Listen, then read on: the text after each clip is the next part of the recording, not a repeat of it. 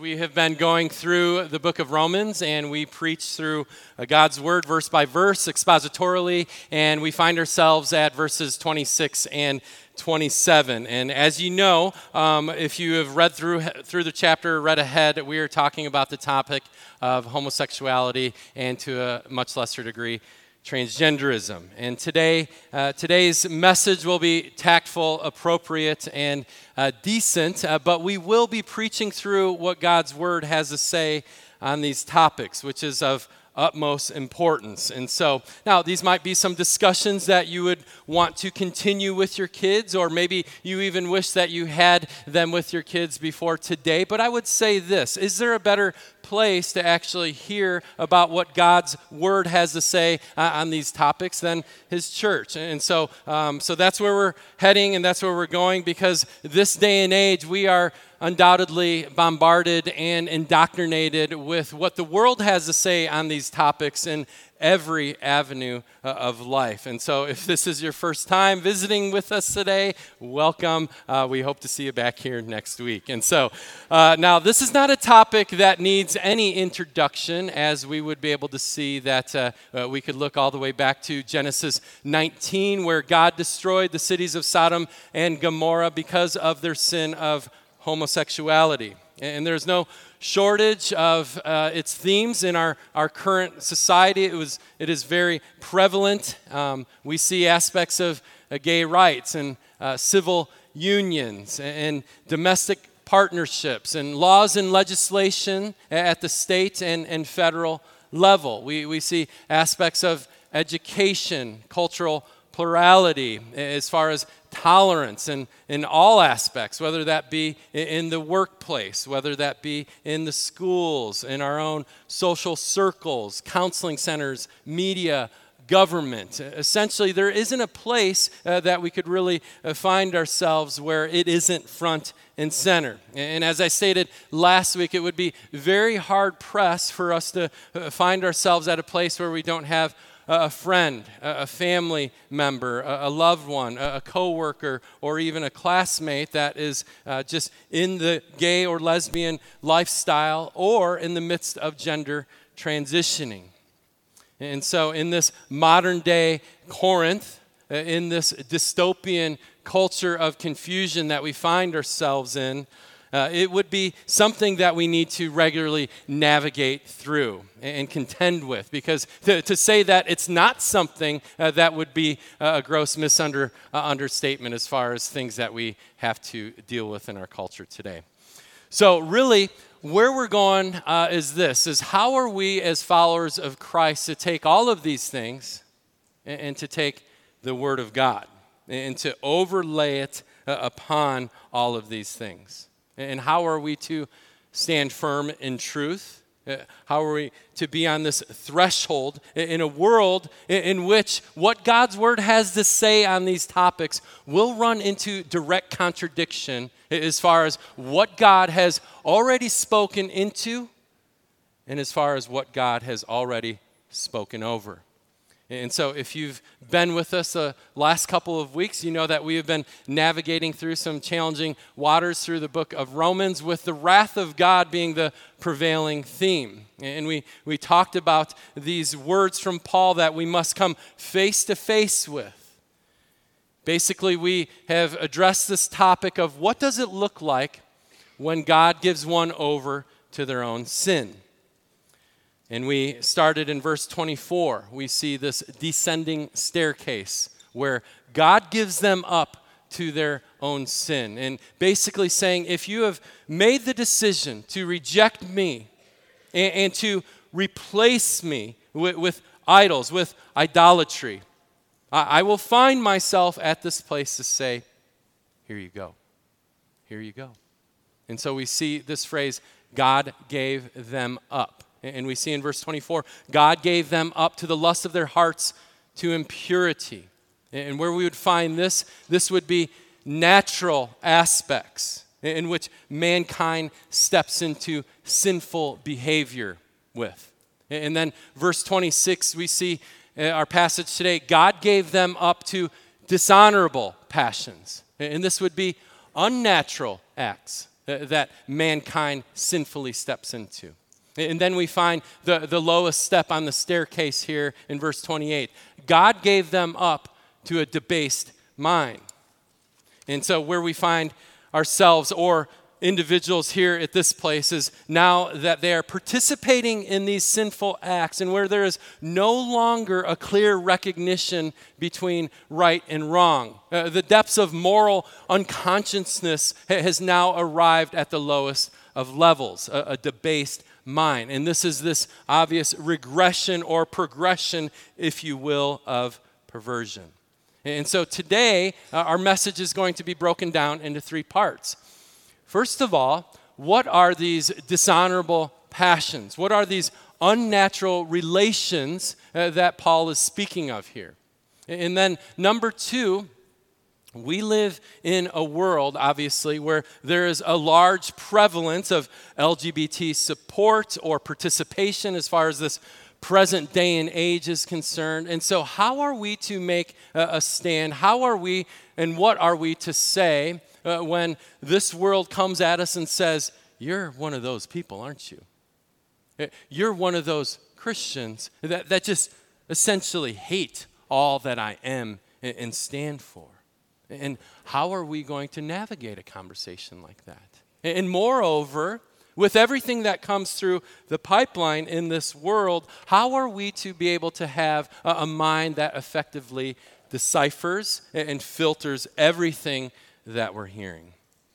And then finally, where do these conversations land as far as standing firm in truth and yet sharing the gospel uh, to a, a world that is in such desperate need of the powerful, transformative, redemptive work of the cross? And so, by all means, let's go to the Lord in prayer and ask Him to bless our time together. Lord, we live in a day and age which uh, those that adhere to and uh, ascribe and follow after and hold fast to a 2,000 year old book of antiquities that many would deem to be nonsensical. Uh, but Lord, we know that these are your words. And we recognize you as creator. And because you are creator, you know your creation. You, you know the very hairs on our head. You know the intricacies of our mind and thought and desires. God, you in your sovereign nature know uh, every single one of our days, they're written in your book as if there were not one of them, according to Psalm 139. Lord, you have a plan and purpose for our life. God, may we humbly submit to what you tell us in these words, these chapters, these, these verses. God, may you uphold us in your righteous hand. And God, we ask these things in the powerful name of your Son, Jesus Christ, who loved us and gave himself up for us, Lord. Bless our time together. Amen. And so we're going to lean back into verses 24 and 25 as well, even though we're going to be preaching through verses 26 and 27. Yes, I got to step into the light here a little bit, so maybe get some night vision goggles or something next time around. so, for, um, therefore, verse 24, therefore God gave them up in the lust of their hearts to impurity, to the dishonoring of their bodies among themselves, because they exchanged the truth about God for a lie and worshiped and served the creature rather than the creator, who is blessed forever. Amen. For this reason, God gave them up to dishonorable passions. For their women exchanged natural relations uh, for those that are contrary to nature. And the men likewise gave up natural relations with women and were consumed with passion for one another. Men committing shameless acts with men and receiving in themselves the due penalty for their error. And now, before we jump in to maybe some of these topics that advocate for homosexuality or gender transitioning, not only from a secular perspective, uh, but also from within the church uh, perspective as well, many that are trying to normalize this and make a, a case for this in our Christian faith.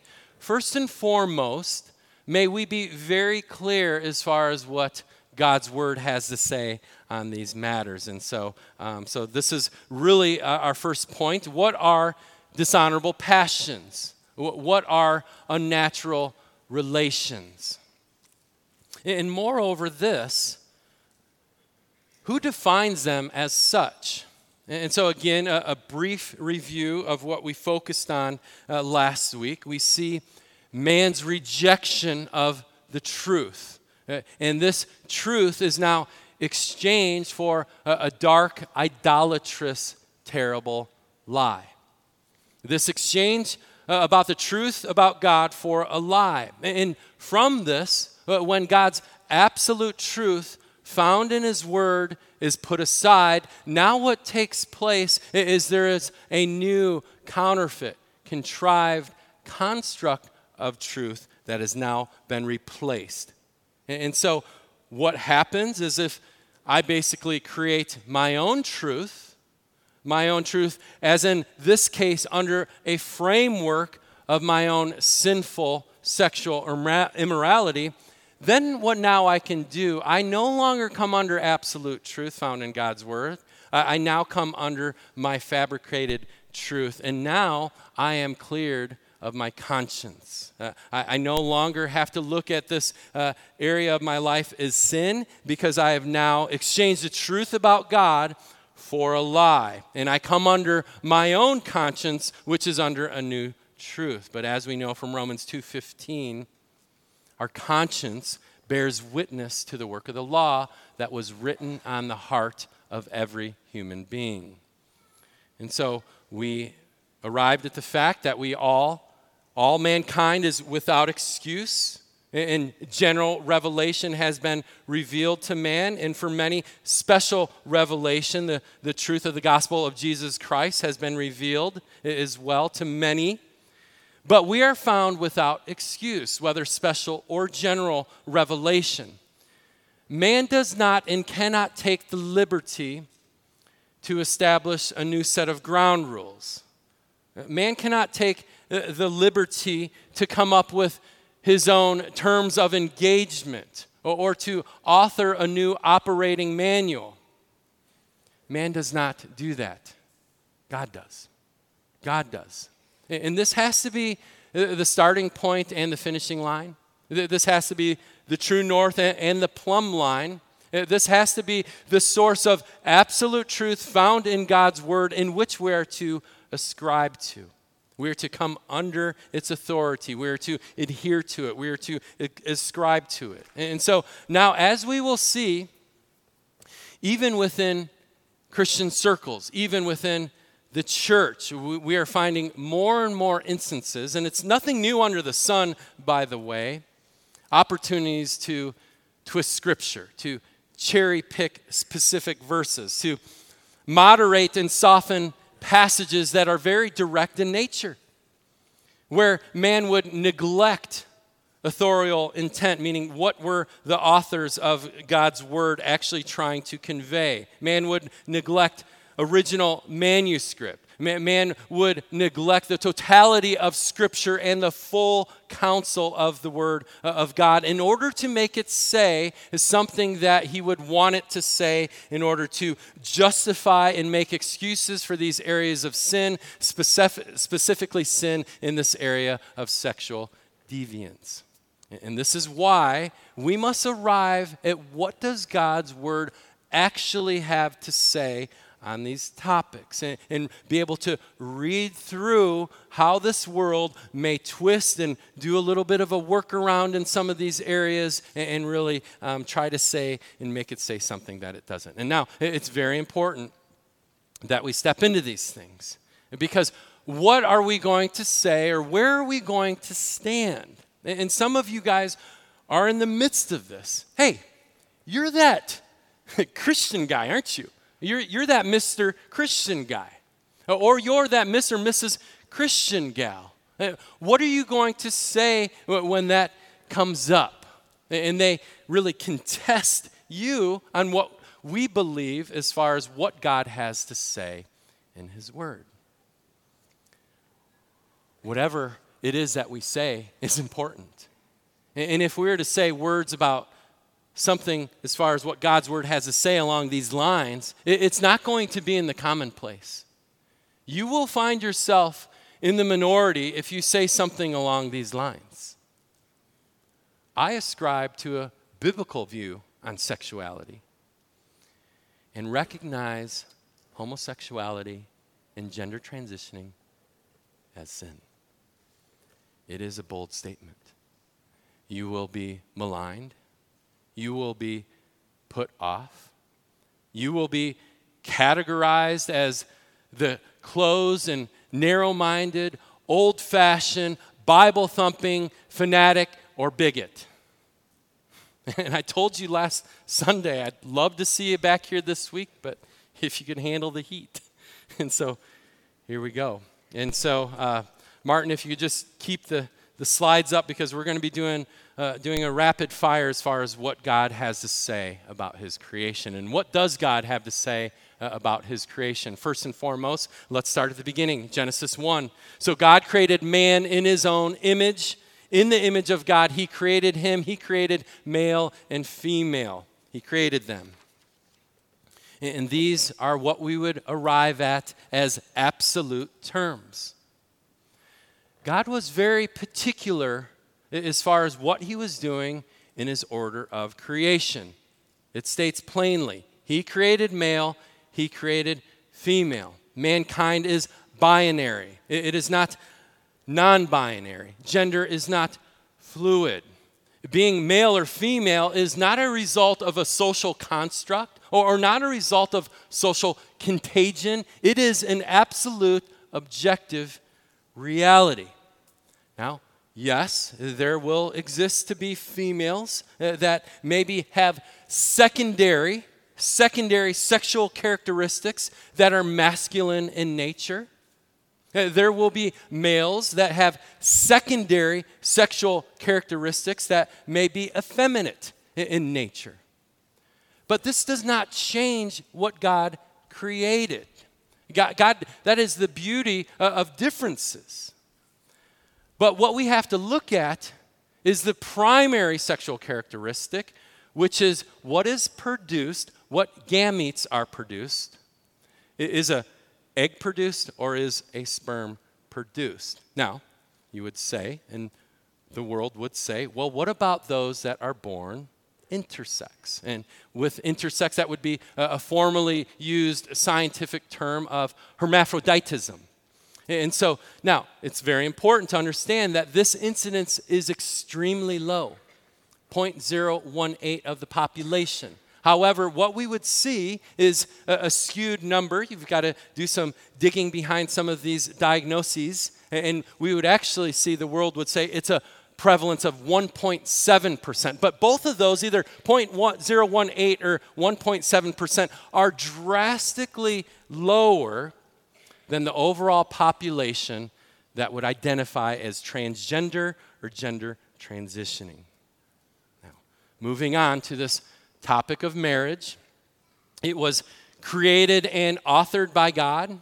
Uh, we see civil unions and domestic partnerships, but may we agree that they are just exactly that. May we not say that this is the sacred covenant uh, of marriage that God designed, authored, and created.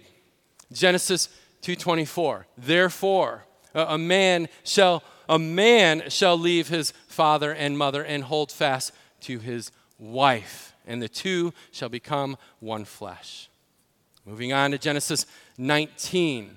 Many would say that the destruction of Sodom and Gomorrah was not the result of homosexuality, but was the result of pride or inhospitality or sexual uh, brutality.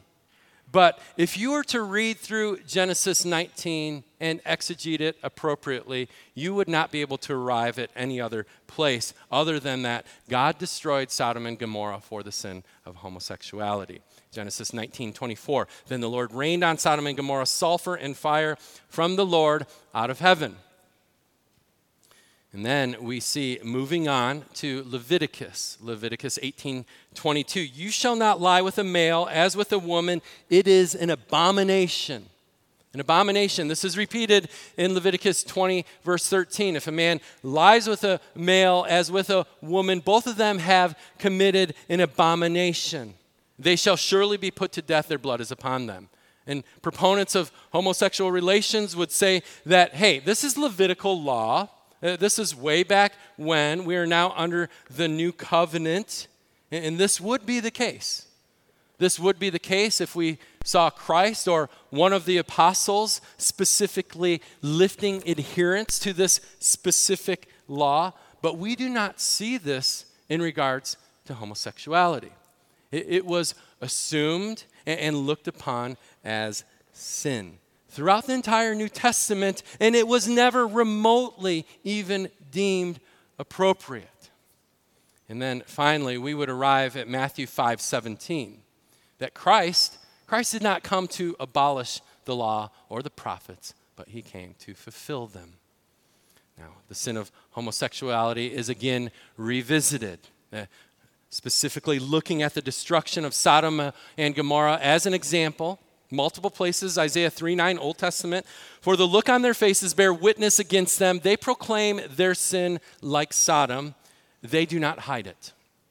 Woe to them, for they have brought evil on themselves. 2 Peter 2 6, New Testament. If by turning the cities of Sodom and Gomorrah to ashes, he condemned them to extinction, making them an example of what is going to happen to the ungodly. And culminating where Jude calls it out specifically, we see this. Just as Sodom and Gomorrah and the surrounding cities, which likewise indulged in sexual immorality and pursued a natural desire, served as an example by undergoing a punishment of eternal fire. And finally, we see in 1 Corinthians 6 9 and 10, or do you not know that the unrighteous will not inherit the kingdom of God? Do not be deceived, neither the sexually immoral, nor idolaters, nor adulterers, nor men who practice homosexuality, nor thieves, nor the greedy, nor drunkards, nor revilers, nor swindlers will inherit the kingdom of God. And yes, we see these sins listed out in 1 Corinthians among many others. And yes, we see the abomination listed in Leviticus, listed among many others. But may we not gaslight in regards to this and say, look at all of these other things listed. And by looking at all of these other things listed, we're going to negate what is clearly perceived,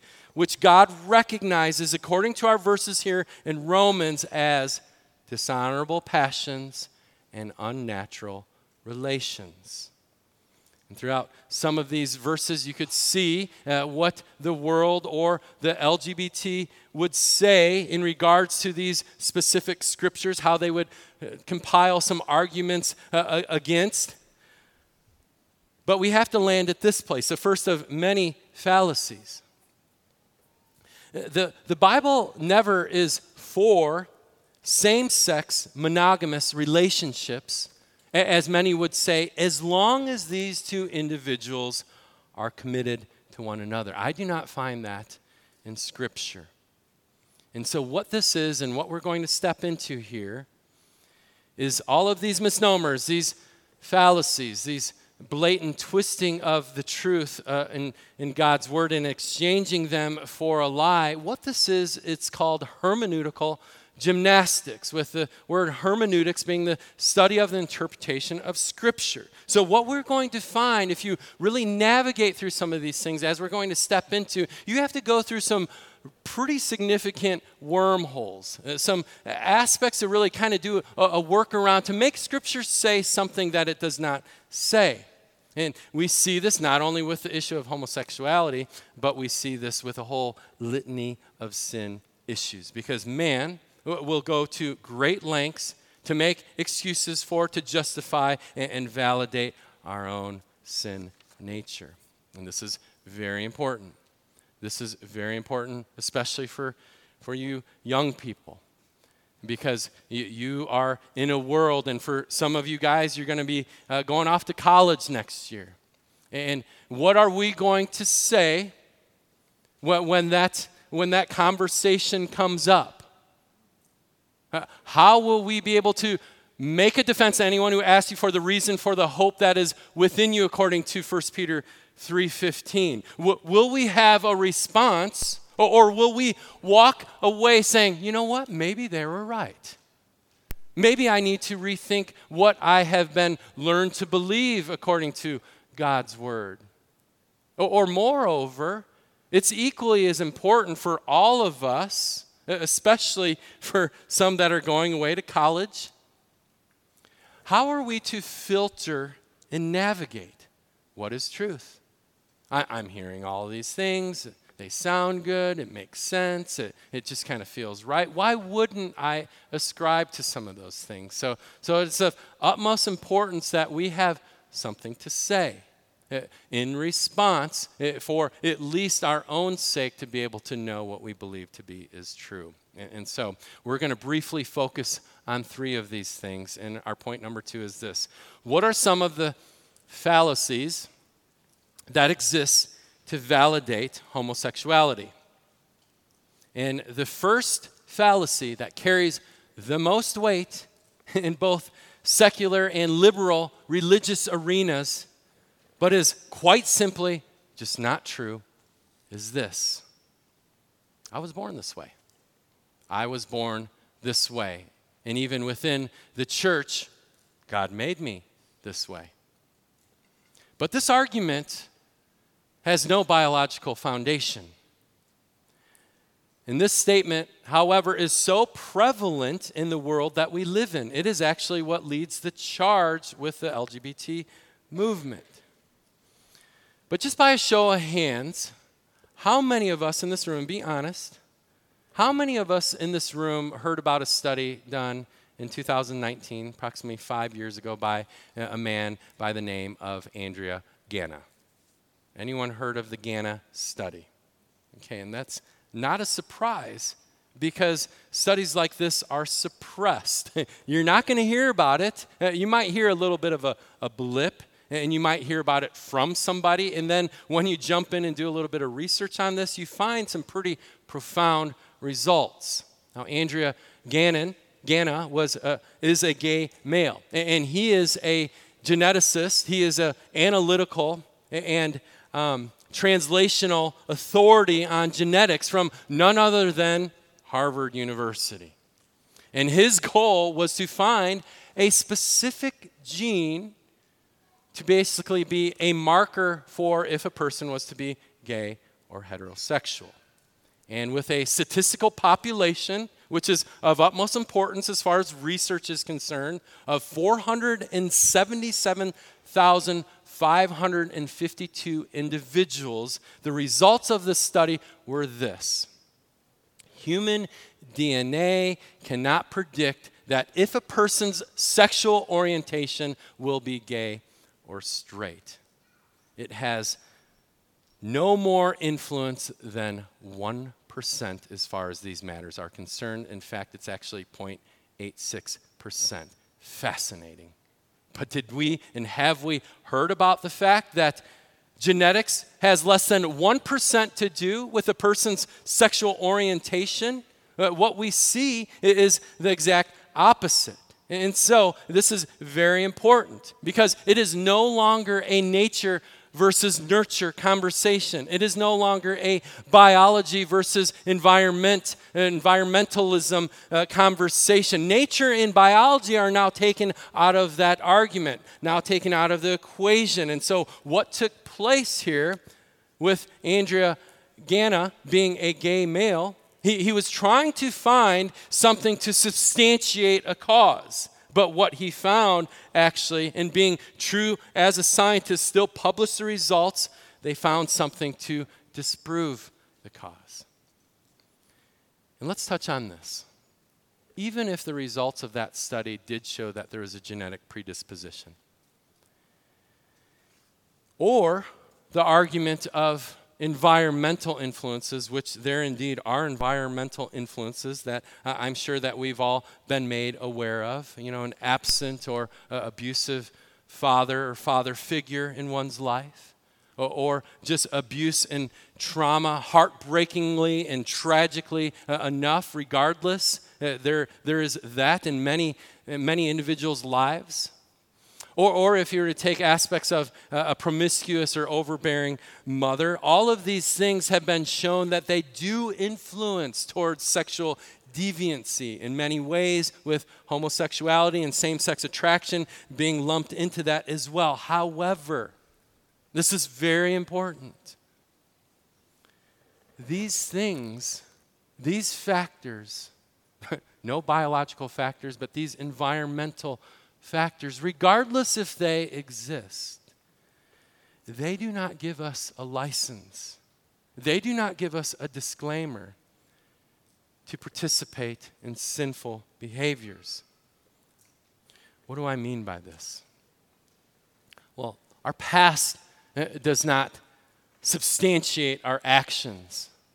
Uh, meaning that I can't say because of what took place in my past, I can't say, now, therefore, I can validate being a murderer. I can validate being an alcoholic, which actually shows more genetic predisposition towards than sexual orientation. Or, or I could validate my violent, raging temper. Uh, or I could substantiate reasons why I lie, cheat, steal, covet. The fact of the matter is this we all have a sinful bent and propensity. There are going to be things in our life that circumstances fed into, that some genetic predispositions uh, allowed us to have a propensity towards. However, these things do not give us a license. These things do not give us a free pass. As Christians, as blood bought followers of Jesus, what are we called to do?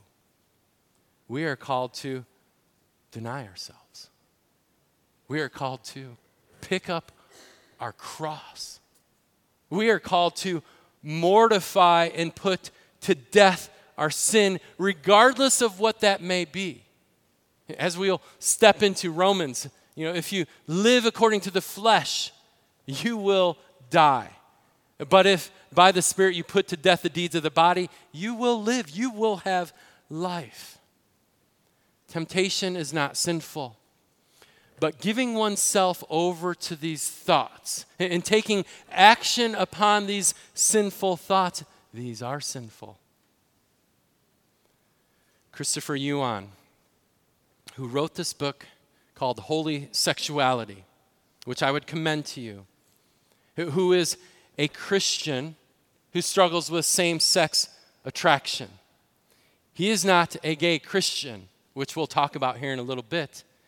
But he stated these words, which are very profound. An influence is not a cause for sinful behavior. Your problems in your childhood did not make you a sinner. This is not biblical, but Freudian. Regrettably, we are sometimes too busy chasing after Sigmund Freud than chasing after Jesus Christ. What is the root cause for sinful behavior? What is the root cause for sinful behavior? Our sin nature. Sin is the problem, and Jesus is the answer. Amen. And the second fallacy that we would see is Jesus never spoke against homosexuality. And one more point. This was just texted me uh, to, to me this morning. in, in Illinois, my home state, a category of an abused child will now, with this motion, fall under this. An abused child is one whose parents have redirected or stood against puberty blockers, hormone therapy, transgender surgeries, and abortions. If you think uh, that we're living in a world that is going up and to the right, look around us. I know there's nothing new under the sun, but all we have to do is just see one additional step, descending step, this progression of perversion that we're now living in. But again, that, that fallacy, the second one that, that many of us may be confronted with, specifically within uh, Christian circles within the church, is this Jesus never spoke against homosexuality. Jesus never spoke. He, he never had specific words uh, that condemned homosexuality. And this, again, is simply not true. And the response to this is quite simple. Well, Jesus did speak against homosexuality because he spoke into what a biblical view of marriage is. In Matthew 19 4, he quotes Genesis Have you not read that he who created them from the beginning made them male and female? And said, Therefore, a man shall leave his father and mother and hold fast to his wife, and the two shall become one flesh. God's design for marriage is one man, one wife to become one flesh in one lifetime. Matthew 5:32 he speaks of the consequence of sexual immorality in marriage and also lists sexual immorality as a sin in Mark 7:21. And this word for sexual immorality being the word porneia which is referring to any type of illicit sexual behavior, including homosexuality. And a second reason that we would be able to arrive at the fact, if we ever heard the fallacy of Jesus never spoke against homosexuality, is this. It is basically one of our, our core orthodoxies, the tenets in, in our faith, as far as that Jesus Christ, the last time I looked, was still the second person of the Trinity. And his pre existence in nature has been with God the Father and God the Spirit since the beginning of time since before time existed. He is far above all rule and authority and power and dominion. We hear Christ in his incarnate form in the Gospels, but make no mistake, he has been there all along, including when this universe was created and the world and all of its statutes were spoken into existence, including the words that we see in Genesis and the words that we see in Leviticus. And still another reason that we would ascribe at Jesus speaking, um, not speaking against homosexuality, is the fact that we are speaking against, you know what I'm trying to say. Um, it's a second, I did that first service too, but, but we're not to subdivide Scripture. And what do we mean by that?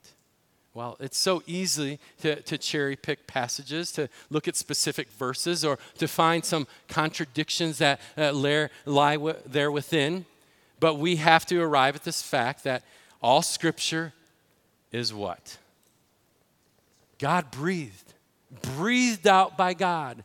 Theo pneustos, Theo God, pneustos being breathed out.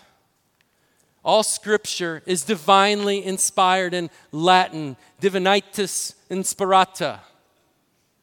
When Paul, Peter, John, James, and Jude wrote the epistles found in this book, they did so with full apostolic weight, with full apostolic authority. What is considered to be sin and what is considered to be sin found in this book and found in the, the epistles from the prophets are things that we're to abide by, ascribe to, and come under its authority. Ephesians 3:20, the household of God uh, was built on the foundation of the apostles and, and prophets, Christ Jesus himself being the cornerstone. And now the third fallacy that has gathered a great deal of steam, specifically since 2020, is this fallacy. It is okay to be a gay Christian. It is okay to be a gay Christian. Well, what do we mean by this? Well, some may be familiar with an organization called Revoice or Side B, which is, I'm not going to go into the history of it. Out of the Exodus movement, Side A, Side B were, were developed uh, as far as gay Christians are concerned. And you could look into some of the history of those organizations. But what this is, it is a prime example of what we would see and hear and say, oh, that's okay. That sounds good. That makes sense. I, I could live with that. I could get behind that.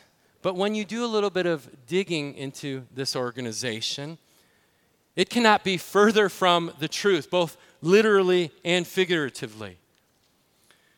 these individuals would say that it's okay to be a gay Christian.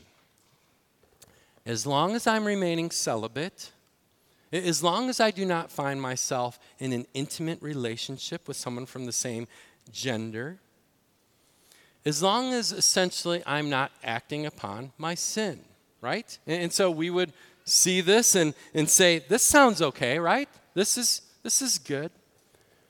But here's where we need to read between the lines. Here's where we need to split the, the hairs here and, and say this We do not identify our sin with who we are in Christ. I, I would not qualify myself as a money loving Christian, right? Yeah, I know. I would not consider myself uh, to be it to be okay for me to be an adulterous Christian.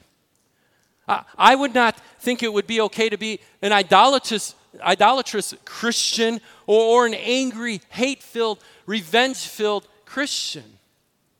So, if we can't say those things, why is it okay if we're to say, I'm a gay Christian? As a Christian, being gay is not an ontological state with Ontology just meaning a state of being. We do not find our identity in our sin. We find our identity in Jesus Christ. We find our identity as a son and a daughter of the great high king.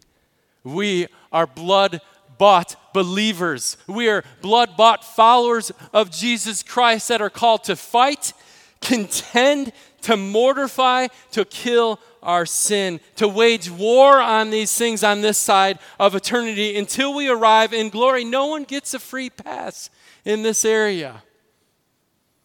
Do we not think that the God and creator of the universe, the God and creator of us, is not capable of transformation, is not capable of full restoration, is not capable of redemption. Why would we put God in a box?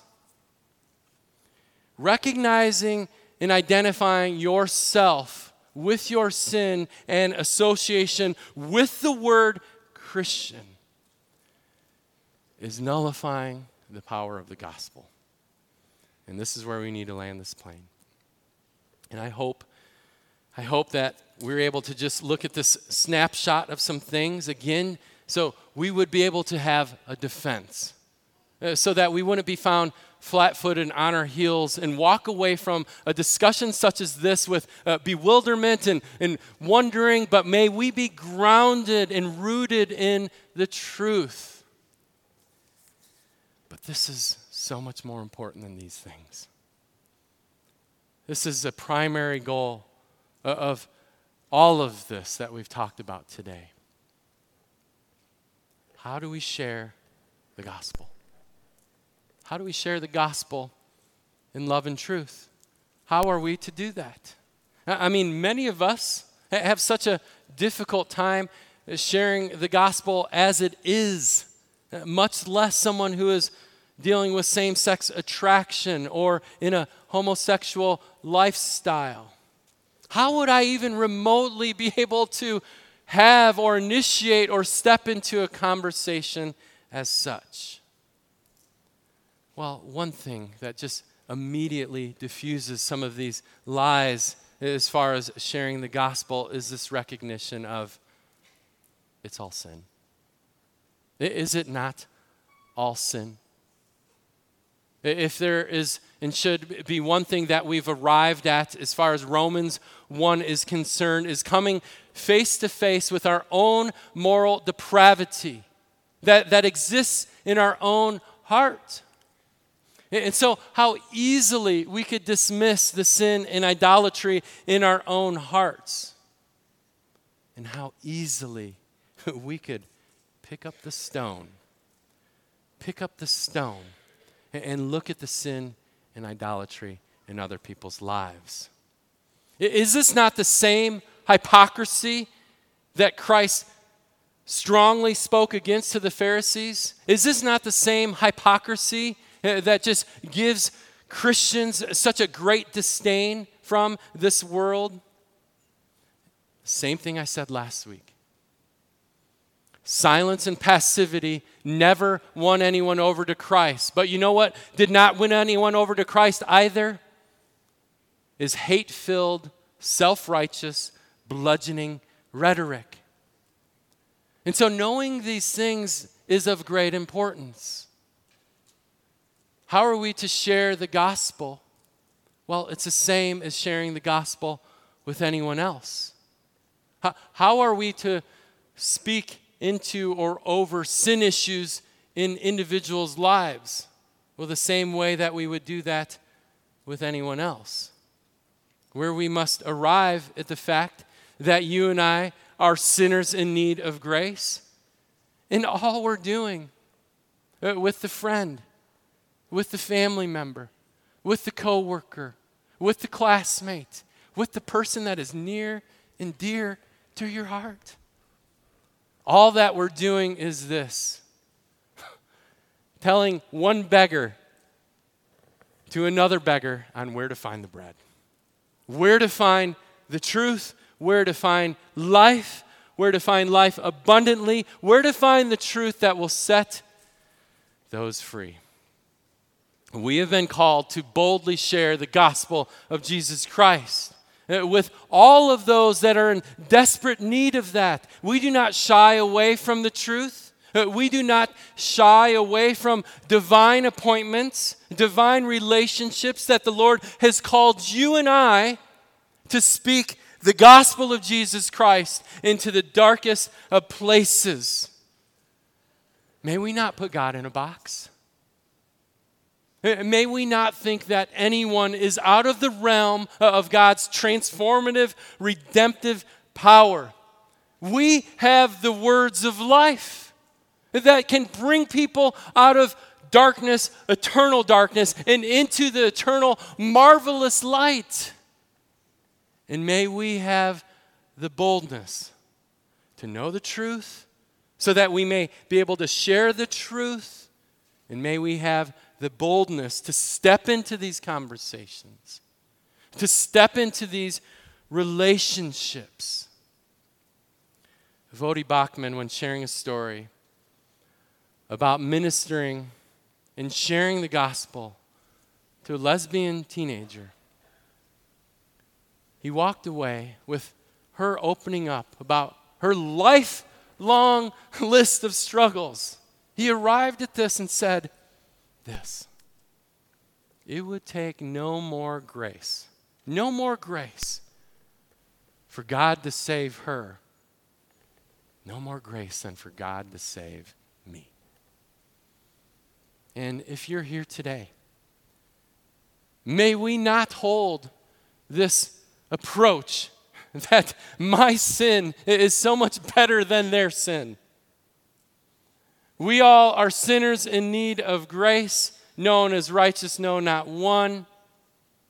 We stand before an almighty, holy God condemned. It is only through the saving grace of Jesus Christ, our Lord, which we may be found before God Almighty justified. So, wherever we're at in our life today, you may be struggling with a specific area in your life. You may be struggling with a whole litany of other areas of your life. May we all find ourselves at the same place, on the same footing, at the foot of the cross, saying, Lord, I need you. I so desperately need you. May we all find areas in our life to repent over and to hold fast to the saving grace of Jesus Christ. And just to conclude this, since we're talking about so much culture today, Jesus Christ does not get us. Jesus Christ saves us. Jesus Christ died for us. Jesus Christ laid down his life for our sin. When Jesus spoke to the woman who had been caught in adultery in John 8, 10, and 11, he states this Woman, woman, Where are they? Has no one condemned you? Where are all those people that were just here holding the rocks? She said, No one, Lord. She said, They're all gone. No one, Lord. And Jesus said these words Neither do I condemn you. But these are the words that Jesus leaves us with as well Go. And from now on, sin no more. Let's pray. Lord, may we continually, always rejoice in the beautiful gift of salvation that you have given us. And if there are those in this room that have not received this gift, may you make it clear and abundant to them that our life is to be found in you. God, may you save people. God, may individuals in our lives that we specifically talked about today, may we identify them by name. May we have the boldness and the fortitude to know the truth, but may that truth be conveyed in love and through the love of you, Jesus Christ, May you save them. And God, allow us to be lovers of the truth. In a world which we will face and do face persecution, God, it is and should not come as a surprise. Lord, keep us close to you. We look to you and glorify your name as we do that in song recognizing that you, Jesus Christ, you paid it all.